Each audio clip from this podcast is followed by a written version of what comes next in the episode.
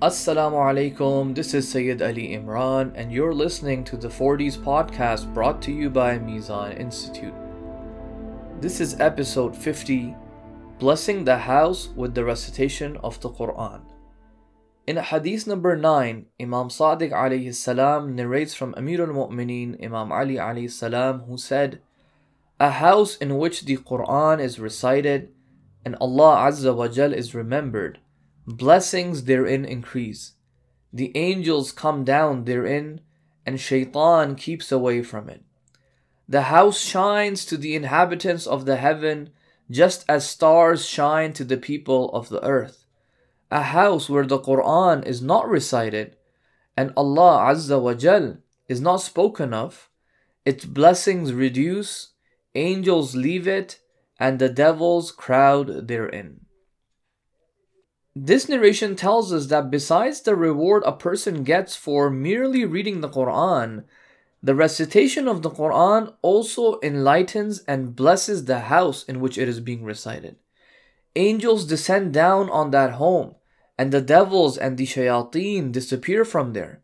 In fact, the presence of angels and the distancing of the shayateen itself is a means by which the house receives blessings and allows its residents to achieve bliss and perform good deeds.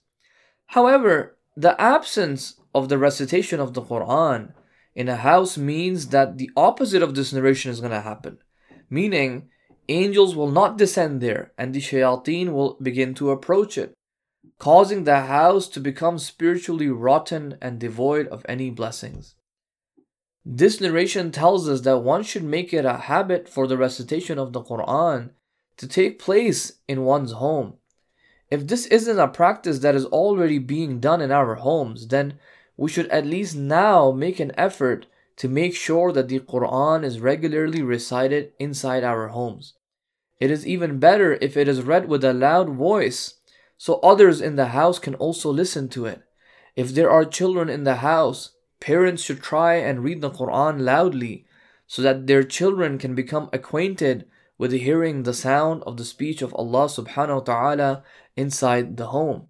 While this narration was specifically about reading the Quran inside the house, in the next narration from Imam Hussein alayhi salam, we will read about the reward one gets for merely reading the Quran anywhere they are.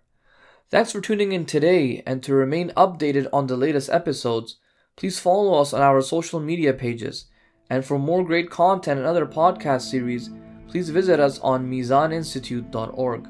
Wassalamu alaikum wa rahmatullahi wa barakatuh.